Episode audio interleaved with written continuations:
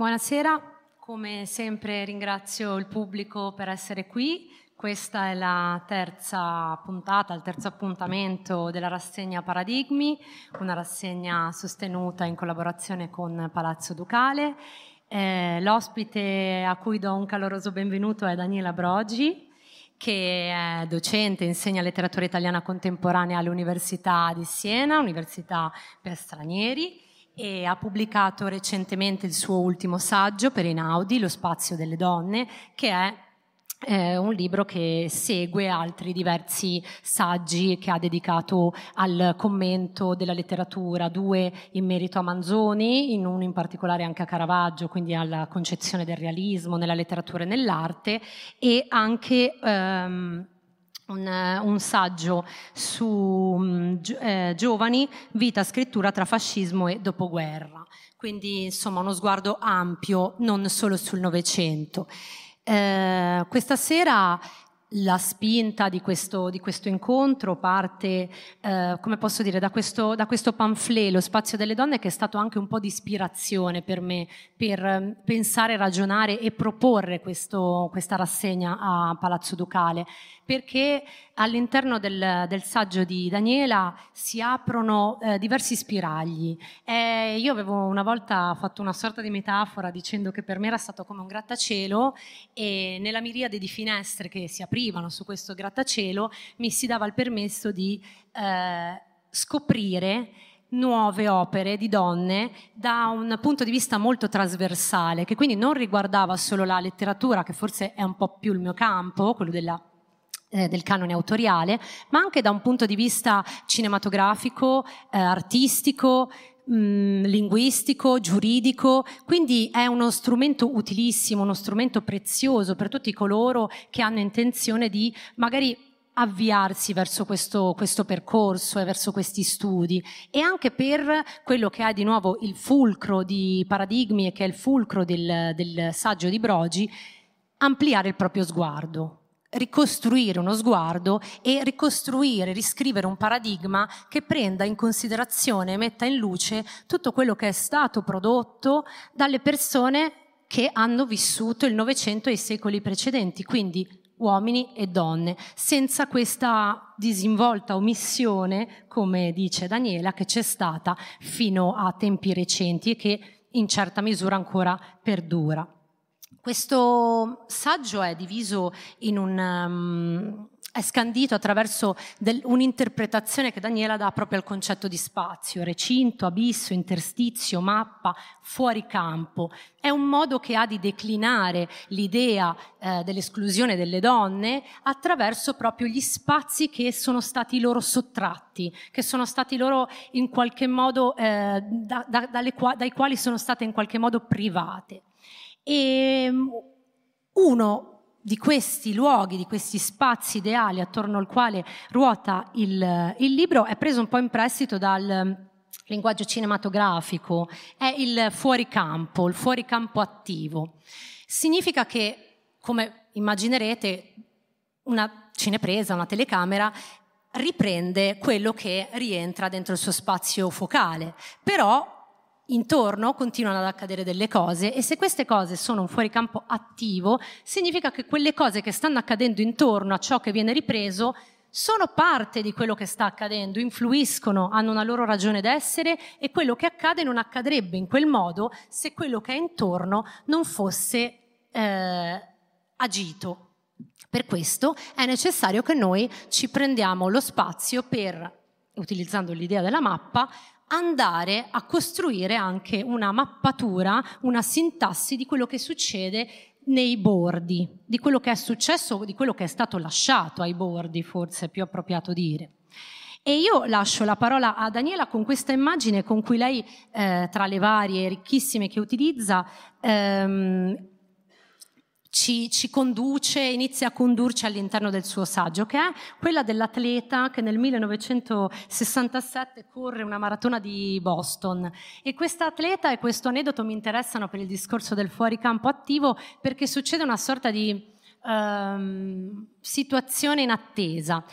La macchina fotografica registra un, un accadimento, cioè registra una donna che corre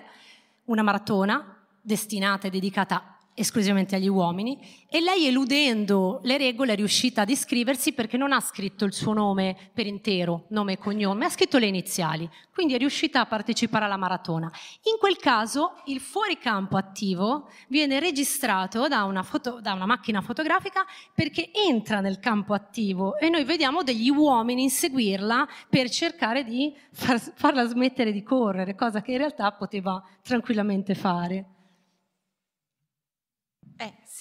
Eh, allora, prima di tutto grazie, grazie a Ilaria Crotti che mi ha invitato, grazie a Genova, al Palazzo Ducale, grazie a voi di essere qui. E, mh, grazie ancora e di nuovo a um, Ilaria che ha fatto, che ha, Ilaria Crotti, mi piace molto nominare le persone per nome e cognome, più gli voglio bene, più le rispetto e le stimo e più credo che le persone, donne, in primis vadano nominate per cognome e poi magari spiego, spiego perché. Mm, allora, Ilaria Crotti ha appena dato un esempio di quello che io speravo che accadesse scrivendo questo piccolo libro, cioè che mh, mm, leggendolo ognuna, ognuno poi si impossessasse di queste pagine per continuare, perché in effetti Ilaria ha, ha dato una lettura di, quella, di quell'evento su cui adesso posso anche tornare, però in realtà facendo una cosa in più rispetto a quello che ho fatto io, perché capite bene, il libro è, è lì, ce l'ha Ilaria, è un piccolo libro di 110-120 pagine, quindi la mia mh, impresa, la mia ambizione era quella di concentrare in uno spazio davvero molto piccolo, a fronte dell'enormità della questione e anche dell'enormità delle pagine, delle imprese, delle vite, delle opere dedicate a questa questione, cioè il problema era concentrare in uno spazio così piccolo eh, riflessioni che aiutassero a pensare a uno spazio così smisurato, eppure così invisibile e non visto. Infatti una, mm, un'immagine che io ho usato, prendendola da un modo di dire inglese, è quella dell'elefante nella stanza. No? In, in, inglese si, mm, ci, si usa con, con questa espressione riferirsi a tutti quei casi in cui una situazione evidente, evidente in una maniera esageratamente enorme, non viene però riconosciuta, non viene vista, come se io e Ilaria in questo momento fossimo qui sedute a un tavolo accanto a un elefante o a un'elefantessa e voi continuaste a dire o a pensare che eh, siamo soltanto in due e non c'è anche questo pachiderma seduto a un tavolo. Questa situazione di cecità normalizzata o cecità, possiamo anche definirla sistemica, ehm, in realtà riguarda materialmente e concretamente, se noi consideriamo la storia, tutti quei casi in cui la, quello che eh, compone più del 50% dell'umanità, cioè la popolazione femminile, è stata fatta fuori dalle commemorazioni, da, dai documenti, dalle liste, dalle mappe e tutto il resto, perché non è una mia impressione, non è un'opinione, ma è un dato di fatto che porto qui anche come docente di letteratura, come autrice anche di, di manuali. Se voi aprite un manuale di letteratura italiana, per esempio, ma il discorso vale anche per una storia dell'arte, per una storia del cinema, per una storia dell'architettura.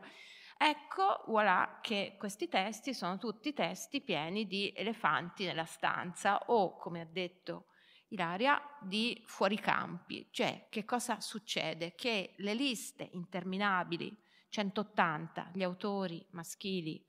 gli autori citati nelle antologie di letteratura novecentesca, a fronte di 10-12 autrici. Mm? Quindi capite bene che la proporzione è 10 versus 180. Di più,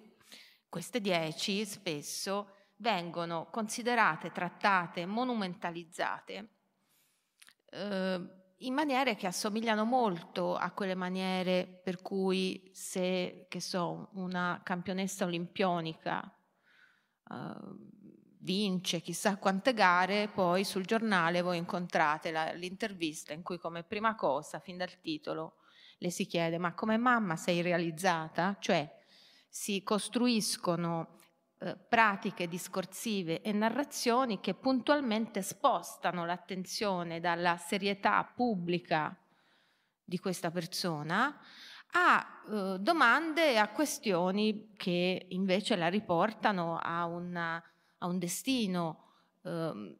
sensatissimo, forse per certi aspetti una delle cose più sensate che si possono fare, però che è un destino biologico. Hm?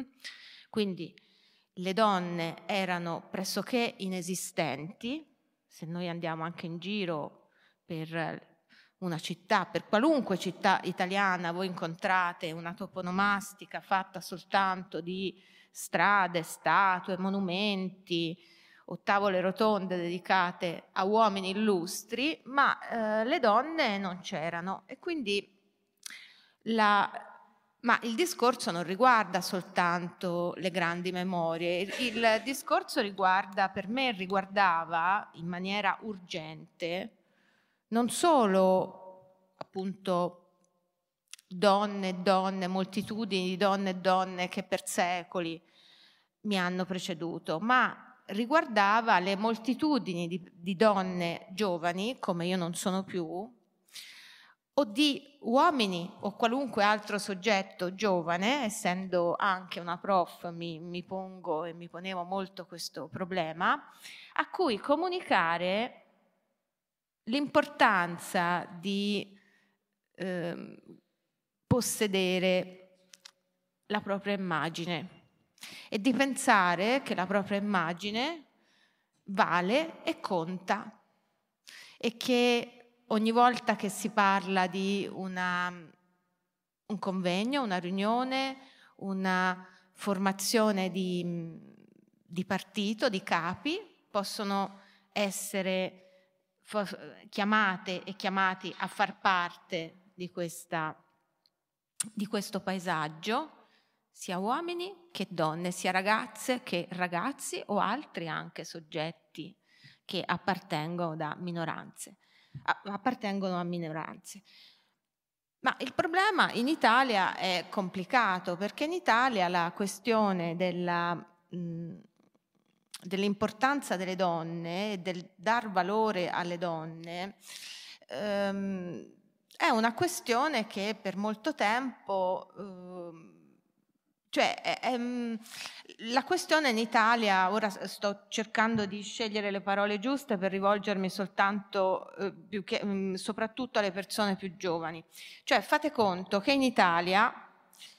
il femminismo, inteso come battaglia culturale e politica mh, mm,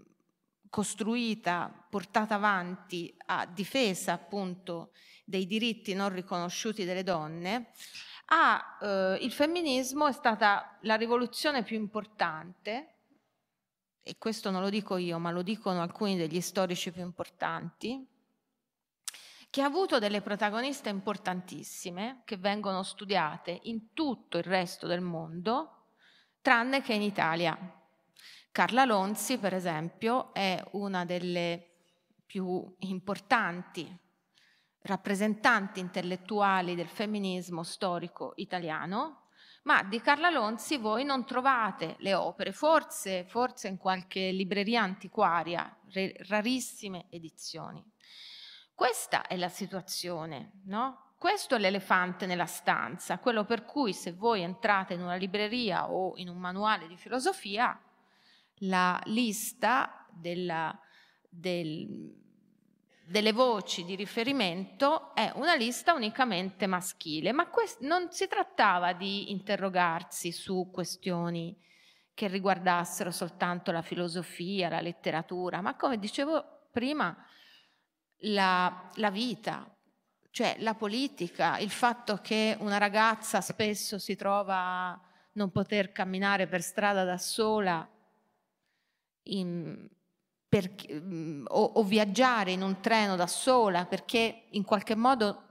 persiste una cultura che implicitamente dà per scontato che il corpo di una donna sia un corpo a disposizione di qualcuna o di qualcuno. Si dirà, vabbè, ma no, non è possibile. No, è possibile. E non, e non è possibile soltanto perché l'altro giorno a Milano una ragazza è stata violentata, ma è possibile perché i giornali che hanno raccontato quella, quel caso di stupro l'hanno raccontato prevalentemente riproducendo il punto di vista dello stupratore non del femmin- e non di chi è stato stuprato. Cioè se voi leggete gli articoli avvincenti, le narrazioni avvincenti che sono state scritte per descrivervi quella violenza sessuale,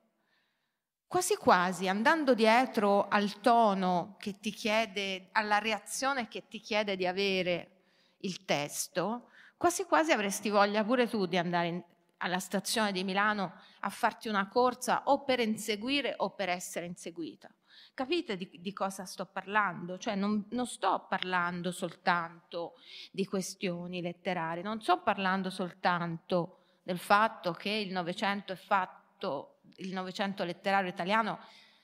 e internazionale è fatto da autrici, da letterate straordinarie, completamente cancellate, o, re, o registe, o fotografe, Letizia Battaglia, completamente cancellate. Non sto parlando solo di questo, perché la letteratura, la cultura, l'arte poi ci aiutano a decodificare, a capire, a interpretare il modo in cui noi portiamo i nostri corpi nella, nello spazio pubblico e soprattutto come le persone più giovani, quelle che arrivano dopo di noi e che è bello pensare che non ci fanno fuori, non ci sostituiscono, ma appunto continuano, e queste persone poi hanno diritto di essere riconosciute non come una minoranza da,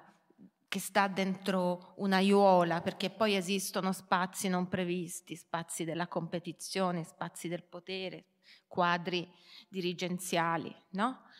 Ma queste persone hanno diritto di pensare che sì, perché no, anche, anche loro possono partecipare alla, a una maratona, a una, a una gara io sto parlando e tu interrompimi o voi interrompetemi quando volete. E allora, per arrivare a una sintesi, rispetto a questo quadro, ho pensato che valesse la pena di costruire un piccolo libro che, come una piccola barca, prendesse il mare aperto e riuscisse però a parlare a più persone possibili, persone anche molto diverse, perché poi in situazioni di disuguaglianza, la, il soggetto dominato in qualche modo si emancipa se comincia a far rete, se comincia a guardarsi, a riconoscersi, a essere, a sentirsi insieme. E quindi a me interessava mh, fare delle riflessioni che sfruttavano anche le mie competenze, la mia esperienza anche professionale, ma per costruire delle, delle frasi, delle immagini, degli spunti di, di, lavoro che potessero arrivare dappertutto. E, e, questo un po' è successo grazie a tante persone come, come Ilaria che hanno continuato a, a leggerlo, a riproporlo e a portarlo negli spazi più diversi. Quindi lo spazio delle donne è un libro, è una questione, è una, una, domanda che noi, che voi potete farvi tutte le volte che vedrete magari una foto, un ritratto di una certa situazione in cui ci sono tutti maschi. E allora uno può chiedersi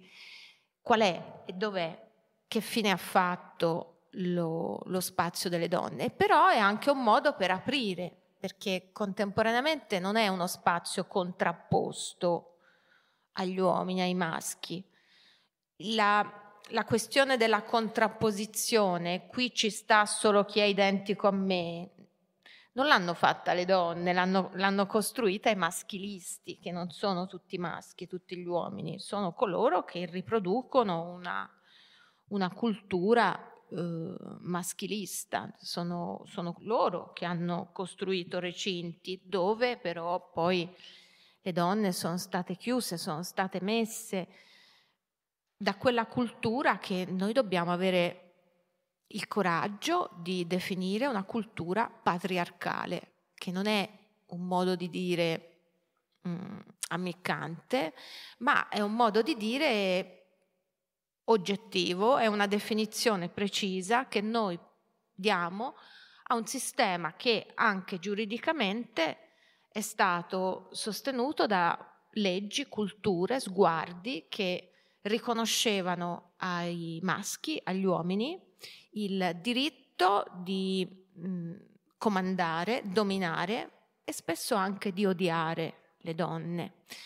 Lo ius corrigendi, cioè il diritto di correggere i figli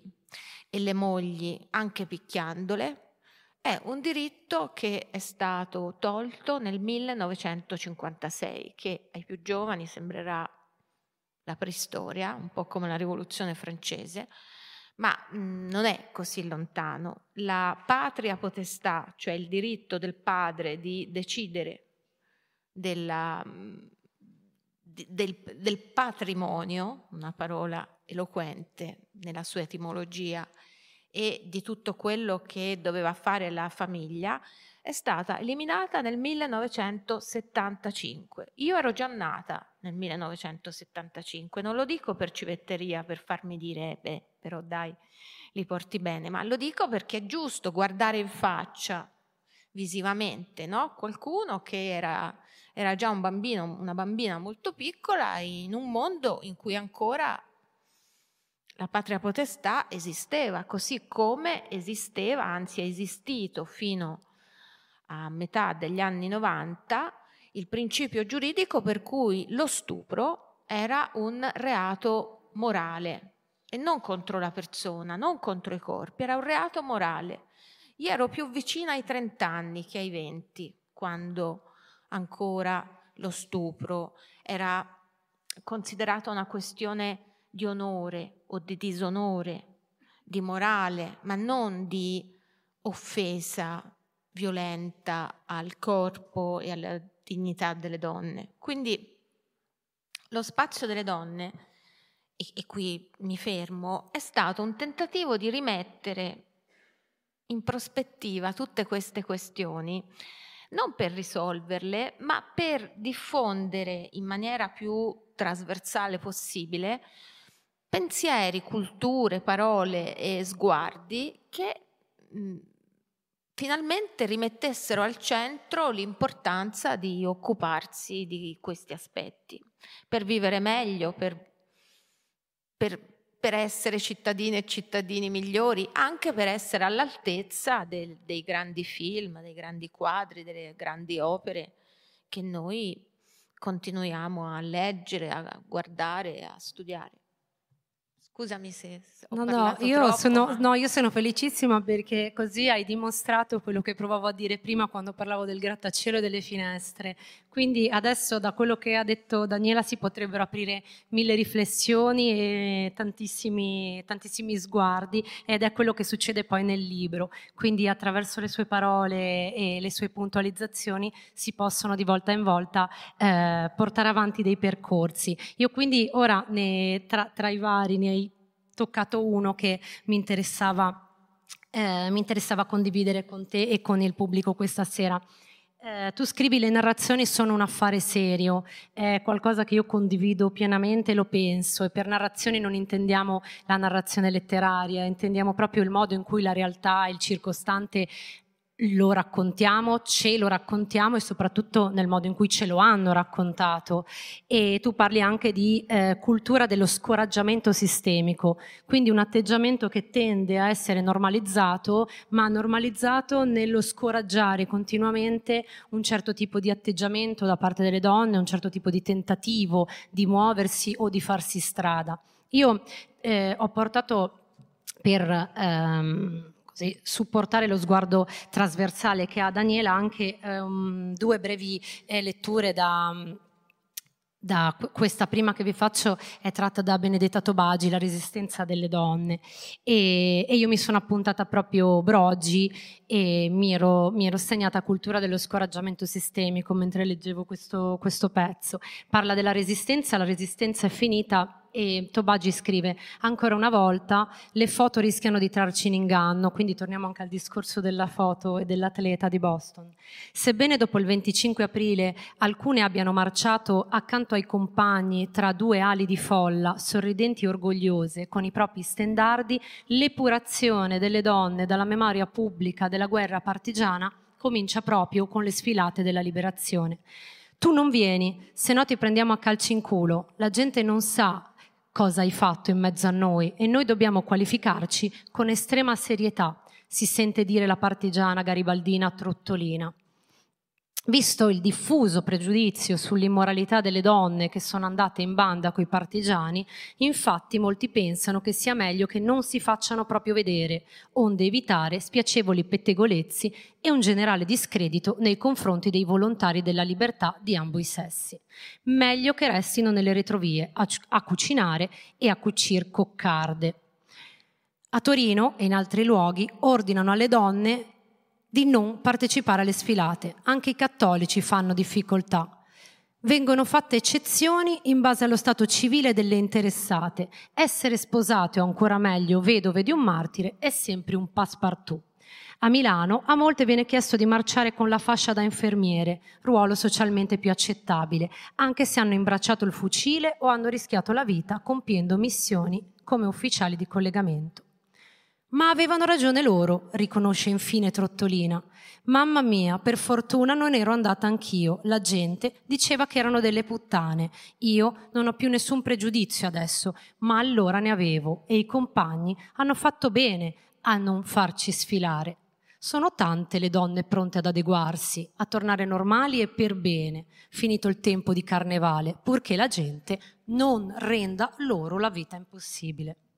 Questo direi che rispecchia eh, ciò di cui Daniela sta cercando anche di parlare quando dice che non si riferisce solo a un canone istituzionale eh, per quello che riguarda un percorso di studi eh, della secondaria o universitario, ma che riguarda proprio un sistema sociale che anche in un contesto importante, in un contesto definitivo come è stata la liberazione, come è stata la resistenza, le donne sono state semplicemente messe a tacere per, per pudore, per forma, per formalità, in un atteggiamento che è proprio quello che di cui tu parli, lo scoraggiamento sistemico e la mancanza di una grammatica, di una sintassi che le coinvolga. E libri come quello di Daniela e rassegne come queste, secondo me servono a dare voce affinché queste cose si sappiano e forse la tendenza si possa lentamente invertire.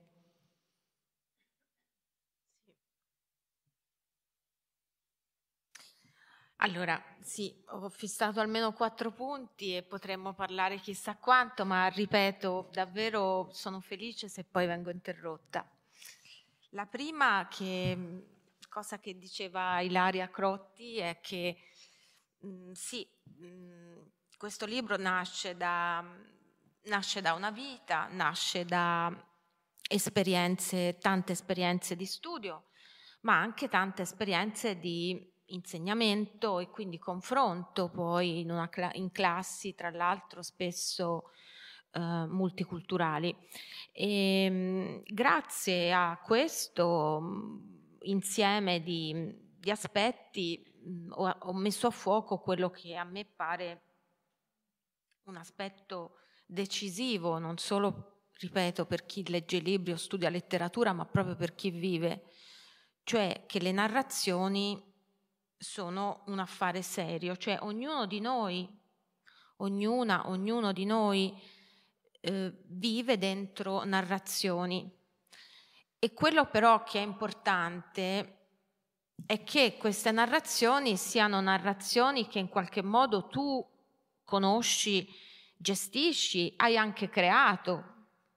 Tra l'altro pensate quanto è attuale quello che sto dicendo rispetto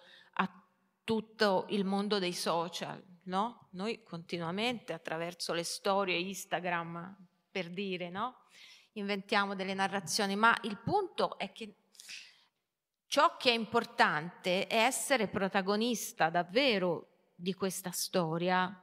e non subire la narrazione su di te che ha creato qualcun'altra o qualcun altro, perché se no a quel punto siamo dentro uno schema coloniale, cioè tu sei un soggetto che è stato etichettato, definito e ehm, anche stereotipizzato mm, secondo una certa storia. Per esempio le donne partigiane che parteciparono alla resistenza con grande eroismo e con grande coraggio e con un'iniziativa politica che che ci commuove, perché dove, voi dovete pensare che,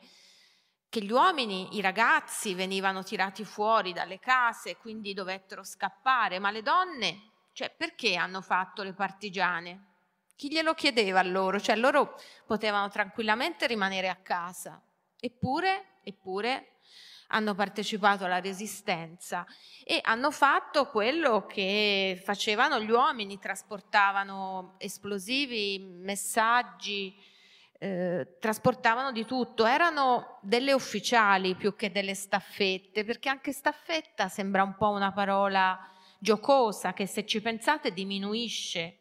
e discredita quello che hanno fatto queste donne. Questa, già questo esempio terminologico ci aiuta a capire meglio quello che dicevo prima a proposito della narrazione, cioè fate sempre attenzione a come venite definite o definiti, perché la definizione è una storia complessiva che viene usata su di te, no? Quindi le parole non vanno subite, cioè le parole sono storie che tu devi decidere tu eh, di come dire, che siano usate anche per te. E le, le partigiane vennero appunto definite staffette, come ricordava Ilaria Crotti, eh, vennero rimandate a casa. Che cosa penserebbe la gente, disse Togliatti, alle donne che volevano partecipare alla marcia della liberazione? Perché queste sono cose scabrose, ma che vanno dette, vanno, vanno ricordate, perché il sessismo o il paternalismo è stato è stata una cultura sistemica, sto dicendo, quando uso l'aggettivo sistemico, voglio dire che non, cioè, faceva parte, e spesso fa parte ancora, del sistema complessivo garantito dalle leggi, dalle strutture materiali, dalla, dall'assetto sociale di, di, un certo, di un certo mondo. E poi c'era un'altra questione che naturalmente si incrocia con questa, che è quella delle narrazioni, che è quella della, dello scoraggiamento sistemico, no? Eh, cioè il fatto che proprio perché molto spesso il soggetto dominato è dominato anche nel senso che subisce la storia che il padrone, la padrona, qualcun altro ha inventato su di te, ha costruito su di te, e ehm, alla fine eh, è accaduto eh, chiaramente che nella, nella misura in cui le donne non potevano frequentare l'università, non potevano frequentare le accademie di belle arti, non potevano fare le magistrate, non potevano insomma accedere a, eh, anche a, a ruoli gerarchicamente più importanti, da un punto di vista sociale, non perché chi è in basso sia meno importante, è chiaro che eh, si sono e ci siamo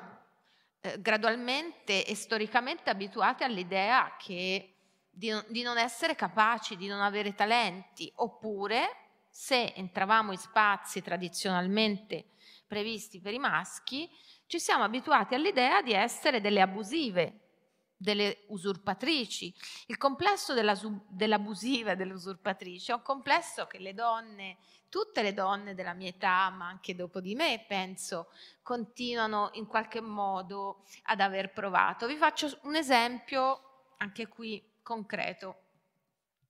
Ho partecipato allo scorso ottobre al primo eh, convegno italiano delle ortopediche chirurghe hm? Vale a dire coloro che eh, riparano i corpi eh, chirurgicamente, no? perché anche questo è stato, come vi dicevo, un esempio di come questo libro mi abbia portato negli spazi più diversi, dove però in maniera così differente batte la, l'attenzione per problemi legati alla disuguaglianza, alla disparità e anche alla misoginia. E, ehm, a questo convegno delle chirurghe ortopediche, le, le ortopediche mi spiegavano che quando tu ti iscrivi a ortopedia, poi succede che piano piano come succede in tutte le università, in tutte le scuole, la maggior parte delle studentesse, degli, della popolazione studentesca è fatta di ragazze, no? Poi però man mano che si sale si crea proprio una piramide, no? E quindi si trovano solo ragazzi, solo maschi, per cui se voi entrate in un ospedale, per esempio, tuttora, e guardate il quadro, a ogni piano c'è il quadro con tutti i nomi e cognomi del, dell'organico del personale, le donne ci sono, ma più che altro ci sono fare, per fare le infermiere, perché poi il primario è quasi sempre un maschio. Le ortopediche, le ragazze che studiavano ortopedia, non venivano fatte entrare in sala chirurgica. Ora, se tu non entri, non fai mai esercizio, è chiaro che non diventi non puoi diventare una brava chirurga. Lo scoraggiamento sistemico è questo, cioè non si dice, non si è detto, ma quasi mai storicamente tu non dovrai fare questo, ma si è costruito un percorso, un, curri- un curriculum minorizzato e minorizzante, una, per cui la maggior parte delle ragazze che in passato si erano messe a studiare ortopedia, poi magari sono finite a fare a non fare le chirurghe ortopediche. Però mentre, mi, mentre sto parlando mi ascolto no? e, e mi contraddico contemporaneamente perché c'è una cosa veramente a cui tengo tantissimo ed è quella di non rischiare di comunicare l'idea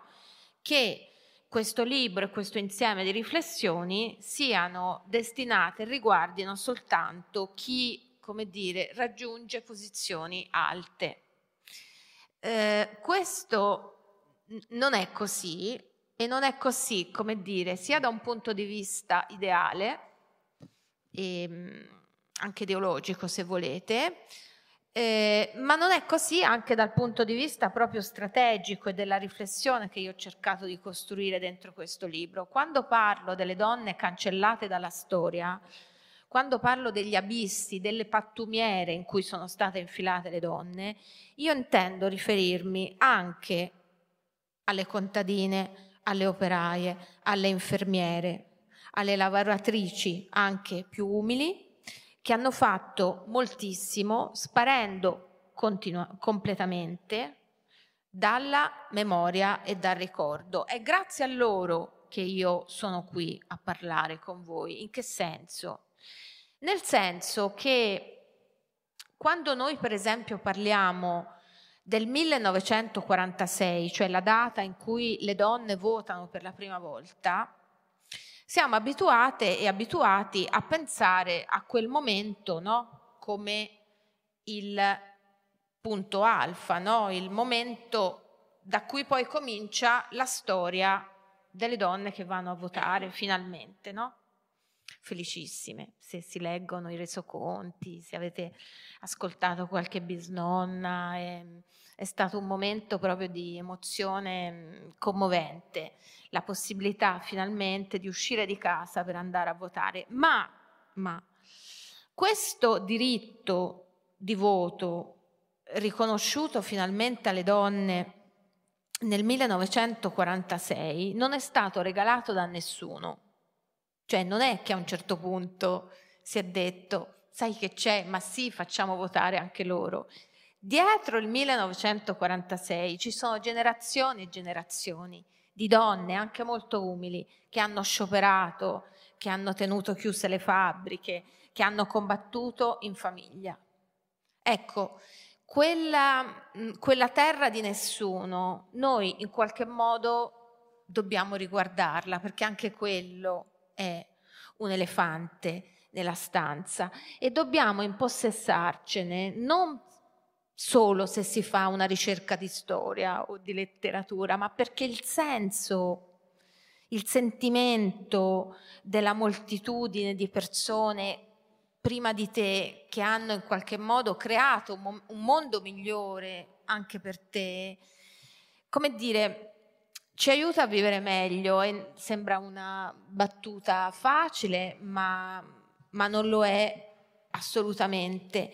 Ragionare soltanto delle persone illustri, delle eroine, poniamo, delle grandi principesse, delle grandi regine, ci ributta pari pari rischia di ributtarci pari pari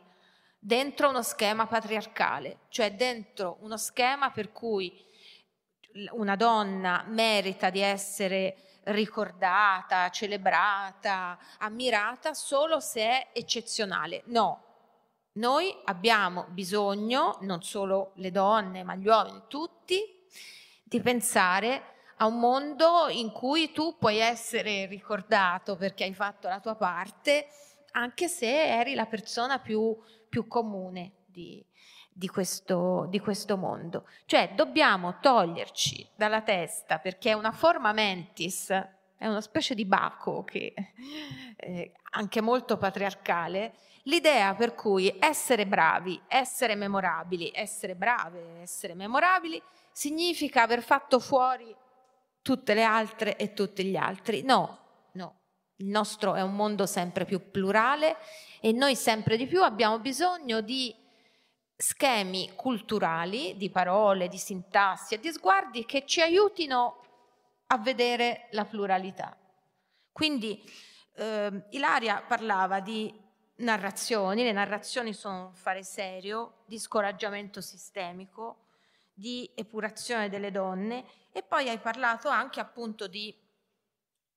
eh, introiezione del punto di vista dell'altro per cui tu non vali nulla. Ecco, mh, mm, ragionare in termini di spazio delle donne può aiutarci a lavorare su tutti questi aspetti, spero. Speriamo, mm. ci proviamo. Eh, era interessante anche collegarmi a questo, mm, a questo, discorso che stavi facendo con la, ricezio- la, ricezione arbitraria del termine femminismo che crea poi la paura no? del termine, di usarlo, di dichiararsi femminista, cosa che eh, io stessa ti ho confessato di aver in qualche modo insomma, percorso, provato e, e modificato la mia posizione. Qua tu, eh, giusto anche per, per, il pubblico, per dargli un esempio del, dello stile del tuo passaggio, lo spazio delle donne, in modo da sentire anche come è scritto e come è eh, leggibile da, da, chiunque, non serve, non è uno strumento utile solo a chi studia o chi insegna o chi opera in contesti scolastici, è un libro che, come Daniela ci ha tenuto a specificare, è aperto ed è strumento per tutti. Nel capitolo secondo si parla delle, degli spazi del genio e della creatività e inizia con lo spazio del coraggio, quindi nel momento in cui stavamo parlando proprio di avere il coraggio di operare, di fare qualcosa che eh, permetta di tenere in considerazione la narrazione di ogni donna, non solo quelle eccezionali, parlia, parla di questa giurista, di questa magistrata Ruth Bader Ginsburg e eh, Daniela Brogi scrive giurista, magistrata e accademica statunitense, giudice prima della Corte d'Appello, poi della Corte Suprema degli Stati Uniti, Ruth Bader Ginsburg 1933-2020 ha dedicato tutta la vita ai diritti delle donne e all'uguaglianza di genere. Alla sua morte hanno molto circolato alcune foto di classe agli, risalenti agli anni 50, che la ritraggono negli anni in cui studiava giurisprudenza ad Harvard. Eh, in quei ritratti Bader è l'unica femmina tra decine di maschi. E Brogi ci chiede,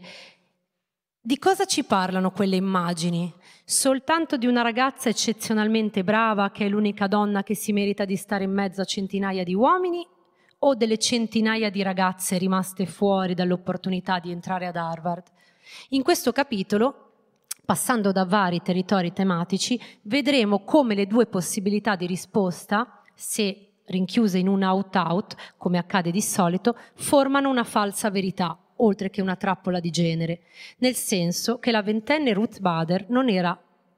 o l'una o l'altra cosa, ma entrambe, vale a dire una studentessa straordinaria e non di meno anche, come lei stessa ha spiegato di sentirsi nei suoi libri, una persona appartenente al genere e all'esperienza storica delle tante ragazze rimaste fuori dall'inquadratura, una donna che ha avuto il coraggio di lavorare anche per la dignità di tutte. E quindi insomma qua possiamo in qualche modo chiudere il cerchio di, di questo ampio discorso che tu hai cercato di, di, di, farci, che hai condiviso con noi. Eh sì, perché mm, dunque noi siamo fatti di narrazioni, si diceva prima, no?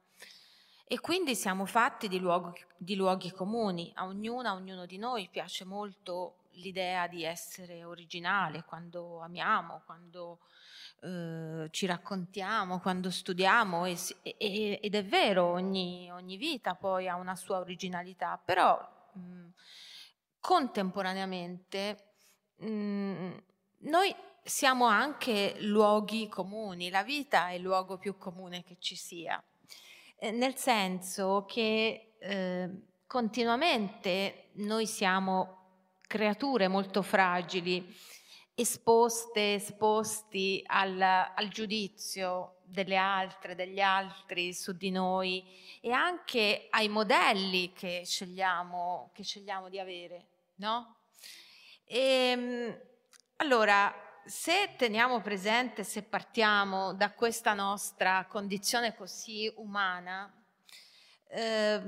un'altra cosa da aggiungere rispetto a questa vulnerabilità e a questa fragilità che fa anche la nostra umanità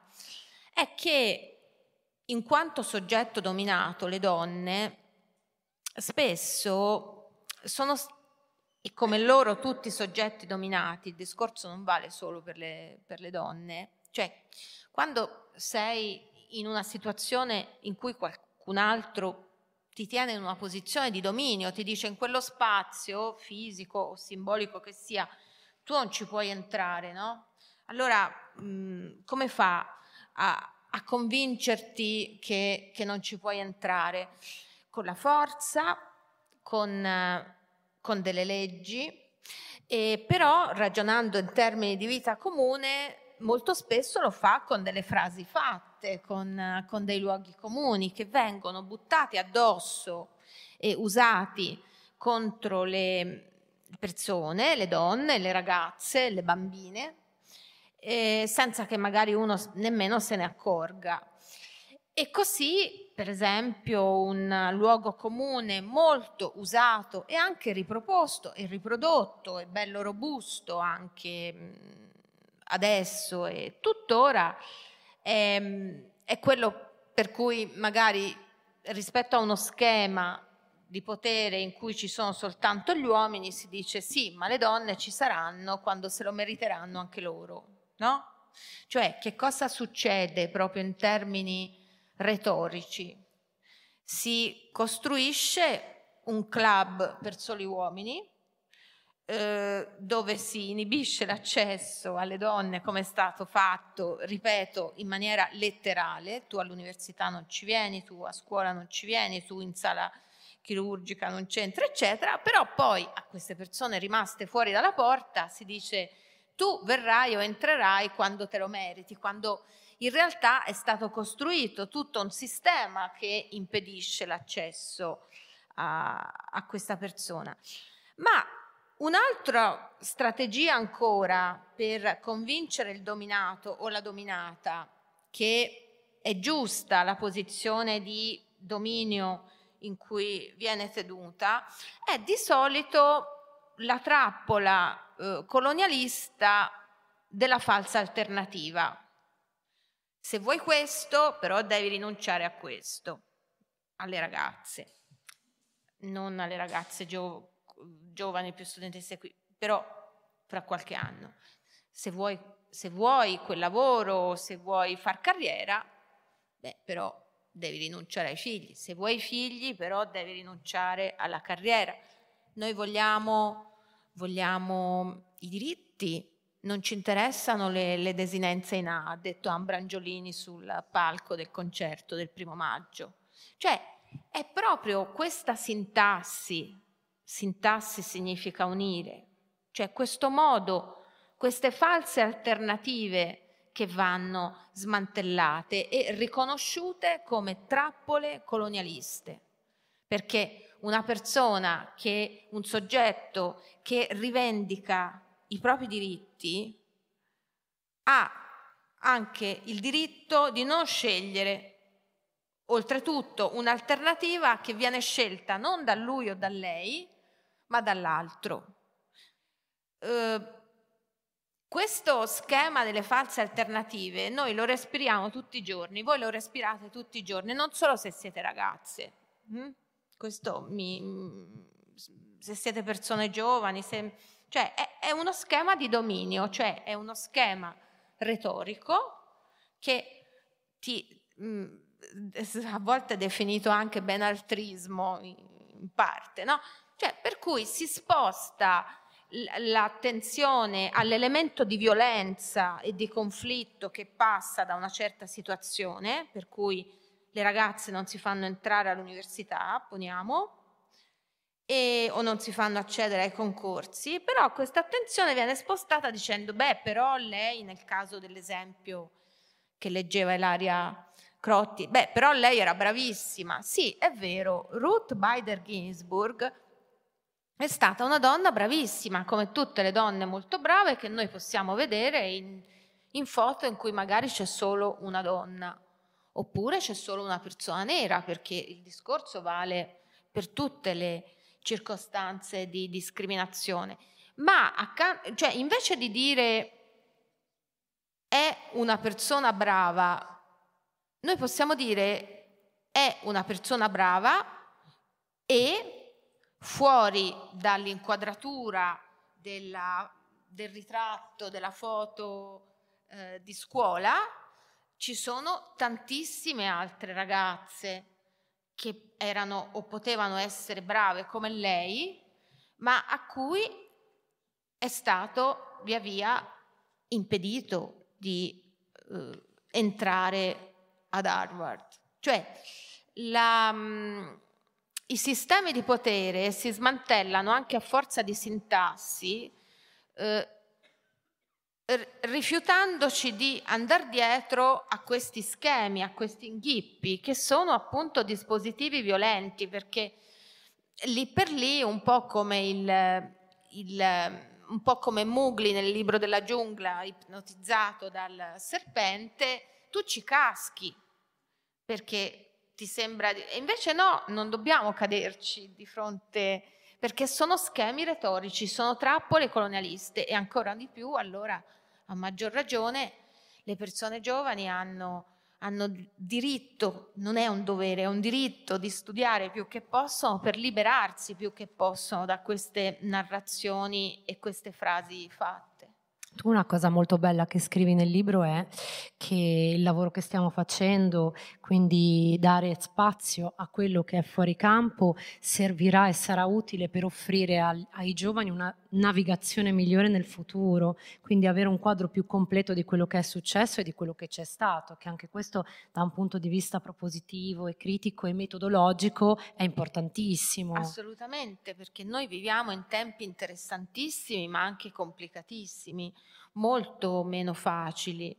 per le persone giovani rispetto a chi è stato giovane 20, 30, 40 anni fa. Non lo dico per, ehm, per retorica, ma lo dico perché è vero, noi mh,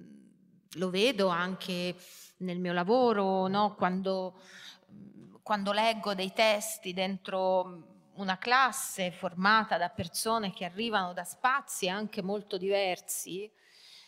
compresi gli spa- spazi dove l'Europa è stata colonialista per tanto tanto tempo, è chiaro che tu devi capire lo sguardo dell'altro, capire come gestire il conflitto e, e come dire anche l'incontro fra, fra persone. E, e, quindi essere, come dice una grande teorica nera Bell Hooks, essere intersezionale, cioè infilarti, infilarti di traverso nei discorsi, proprio cercando il più possibile di vederti e rivederti anche attraverso gli occhi altrui, ma decostruendo anche lo sguardo dell'altro su di te e viceversa. Io prima di chiudere e poi chiedere a qualcuno se avesse una domanda, vi volevo vabbè, di nuovo ringraziare tantissimo Daniela Brogi per essere venuta e per aver condiviso con noi i suoi pensieri, il suo tempo. E invece lasciare a voi una domanda aperta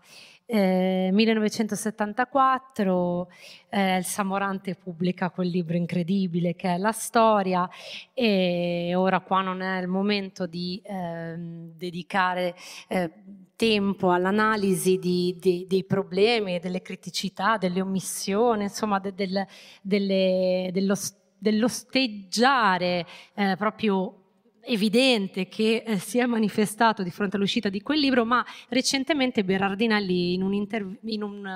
una rassegna, un incontro dedicato, a un certo punto fa, fa, una domanda, in realtà una domanda retorica, però mi piacerebbe lasciarvi con questa domanda. Lui dice che sicuramente la storia di Elsa Morante è un romanzo di forte pathos e di grande complessità e che ha anche dei difetti. E Berardinelli poi dice, ma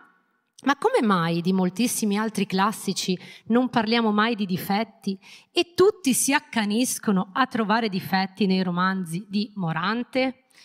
E vi lascio a voi, eh, lascio a voi la, la risposta. Grazie. Grazie a tutti, grazie, grazie. Grazie Daniela.